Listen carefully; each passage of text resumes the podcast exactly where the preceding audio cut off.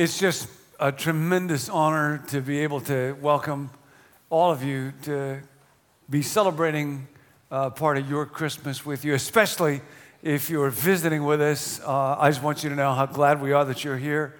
And I want to talk about a single verse in the Christmas story, really about just one single, very powerful little word in that verse. It was actually a promise made by the prophet Isaiah a long time earlier uh, when he said, the young woman will be with child, that's Jesus, and give birth to a son, and they will call him Emmanuel, which means God with us.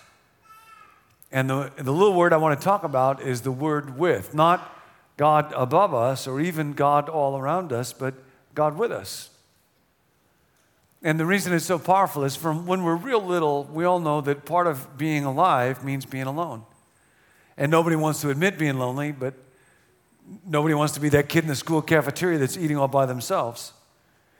Uh, there was a movie called Forrest Gump a while ago, and Forrest gets on the school bus, and nobody wants to let Forrest sit by him. Everybody says, This seat's taken, and you feel the pain of his being alone until a little girl named Jenny says, You can sit next to me.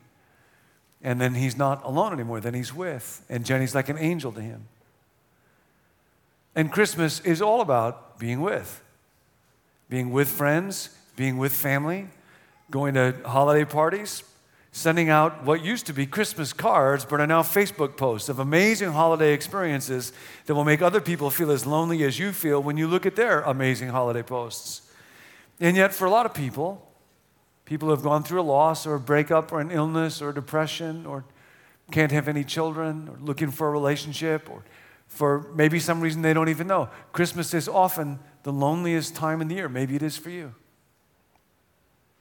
Sometimes we think our loneliness is something that another person uh, could take away from us, and that if we're still lonely at Christmas, it just means we have not found the right person to be with yet.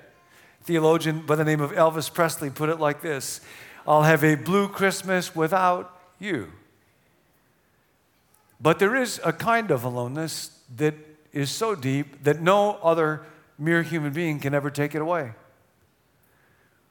One of the first times I thought about that, one of the most uh, powerful, poignant moments I ever had as a parent was when our first child was born and I held her in my arms. And uh, all of a sudden, it occurred to me that there was an aloneness that I could not shelter her from that would strike her in times of pain or the passage of time or death itself. And I hadn't expected this. It was like the whole arc of her life flashed before my eyes in a moment. And I said to my wife, Nancy, it's so unbelievable to me that right now, this little baby that I'm holding in my hands is going to grow up, and one day she will grow old. And this pink, smooth, perfect skin that I'm holding is going to one day be all wrinkled and mottled and blemished. And this cute little red hair, she had a little strip of like mohawk red hair, is going to turn gray one day, and it's going to turn white. And and then we'll grow old and we'll die, and then she'll grow old and she'll die. This little baby that I'm holding right now will die. And my wife said to me, Give me the baby, you're creeping her out. Some of the most influential thinkers of the last century have argued that loneliness is an inevitable human condition. Jean Paul Sartre, the philosopher, said that the reason that we're lonely is that we're meaning seeking creatures, but we live in a meaningless world, he said or the biologist, scientist Richard Dawkins wrote a few years ago that the reason that we're lonely is that the universe offers no design, no purpose, no hope, just blind, pitiless indifference. And now the story of Christmas is a claim that things are not that way. That you were made by God, and God actually hates loneliness. God says it's not good for people to be alone. God doesn't want anybody sitting at the table by themselves in the cafeteria. In fact, the central theme in the Bible is God's desire to be with people. In fact, an Old Testament scholar counted 114 times in the Hebrew scriptures alone where God says, I will be with you. Be not afraid. You don't have to go through life feeling lonely. And he gives them all these pictures of his presence with people, has them build a temple that's like his house. Says, I will be with you to hear your prayer. I will be with you to receive your worship. I will be with you to give you guidance. I will be with you through the scriptures. And it's, it's almost like all of that is not enough to satisfy God. And finally says, I know what I'm going to do. I'm going to go down there and be with those people myself. And that's Jesus. That's Christmas, when the biggest miracle of all is also the smallest. God causes all of his person, all of his presence, all of his majesty, all of his power to be condensed, to be compacted into one fragile, frail little human body. And he goes down to earth to be with people, starting with this peasant, impoverished girl named Mary and then her family. And then, because Jesus is Emmanuel, God with us, that word with really becomes Jesus' signature word. If you know much about him, in the Bible, at the beginning of his ministry, we're told that Jesus takes a, a kind of a motley crew of fishermen and tax collectors, and Jesus appointed 12, designating them apostles that they might be with him. That word again. Later, we're told that the authorities were so struck by the power of being with Jesus on the disciples that when they realized these were unschooled, ordinary men, they were astonished and took note they had been with Jesus. Jesus is with beggars and lepers and foreigners and prostitutes and enemy soldiers. And, and one time they called Jesus the friend of sinners, and they intended it as an insult, but for him, it was like a badge of honor. And that little word, with, is kind of what got Jesus killed because he kept hanging out with the wrong people, scandalous people, and religious authorities hung him on a cross, and he died, and then three days later, he was resurrected. And in that same gospel, the gospel of Matthew, at the very end of it, that little word comes back up. The last promise Jesus makes to his friends. He says, And surely I am with you always to the very end of the age. I am with you, Jesus says. And people will wonder, how could Jesus be with people if he is not present bodily? Well, being with someone is about much more than just physical proximity. In fact, some people can have their bodies at the same table with you, but their presence, their attention, their mind, their soul is a million miles away. And we call these people husbands. What Jesus is saying is that now, having become human and then being crucified and resurrected, he's no longer restricted by a body like you and I are. And so he can be present with anybody and he can be with you and he wants to be with you. That's the personal message of Christmas. In the morning, tomorrow you try this. When you wake up, you can just say, be with me, Jesus, and He will. He can be with you in your thoughts. He can be with you when you go to work. He can be with you in your family. He can be with you in your pain. He can be with you in your hopes. He can be with you through other people. He says, particularly through the least of these the poor, the sick, the imprisoned, the forgotten. Jesus is right there.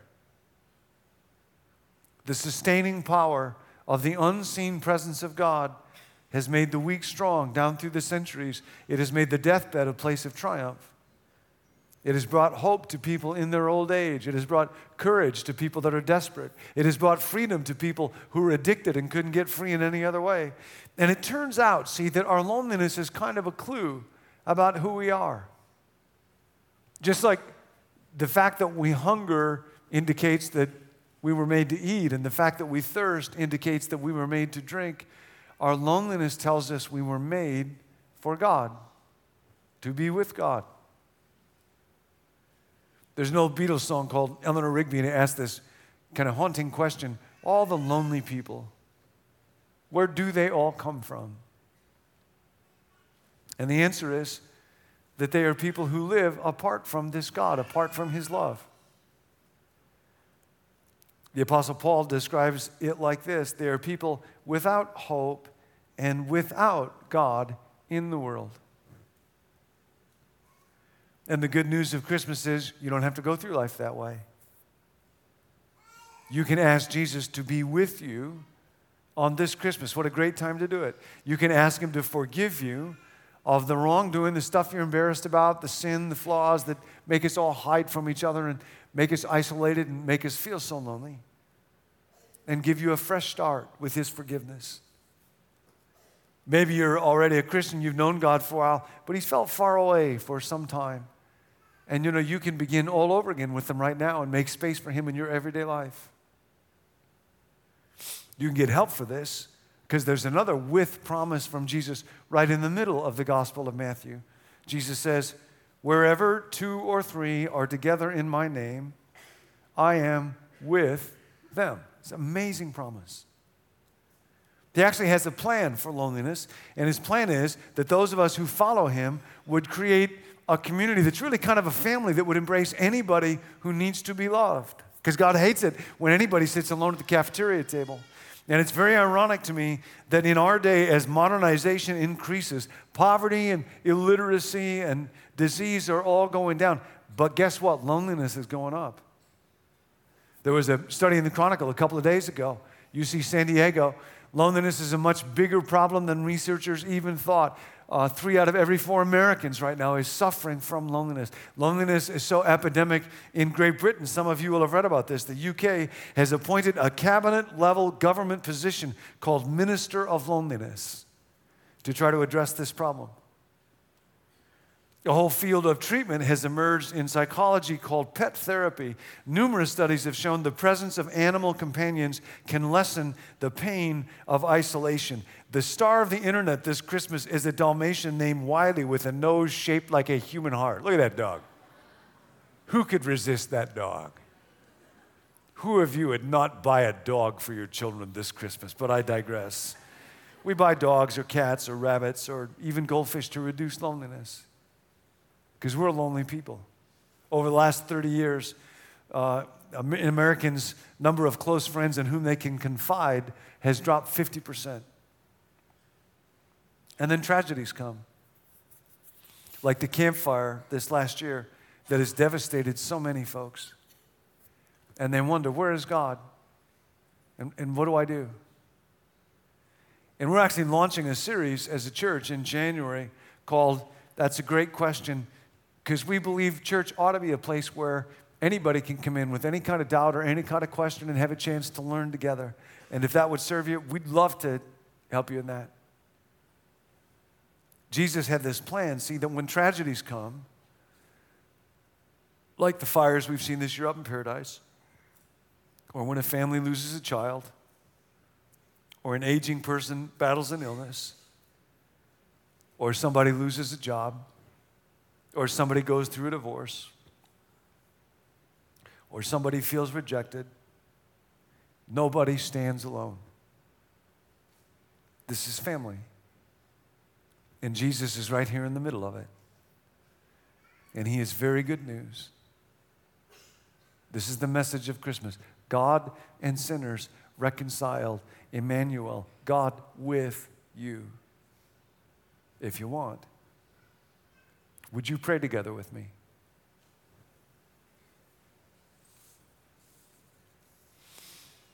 And if you want to, you ask Him right now to be with you. Just this simply Jesus, would you forgive my past, my regrets, and my flaws, my brokenness, the mess that I've made? And would you give me a new heart and a clean start? Be my Savior and my leader. And He will do that. He loves doing that for people. He will do that for you. Jesus, I thank you that you are here. And I pray right now for every need of every person listening to me. I pray for every aching or broken or empty heart. I pray for the life of every person, young or old.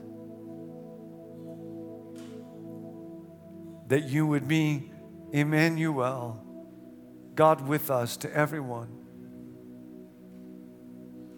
I pray this in Jesus' name and ask that in this holy moment you would receive now our worship and our wonder and our adoration and our praise and shower this room with hope and love. In Jesus' name, amen.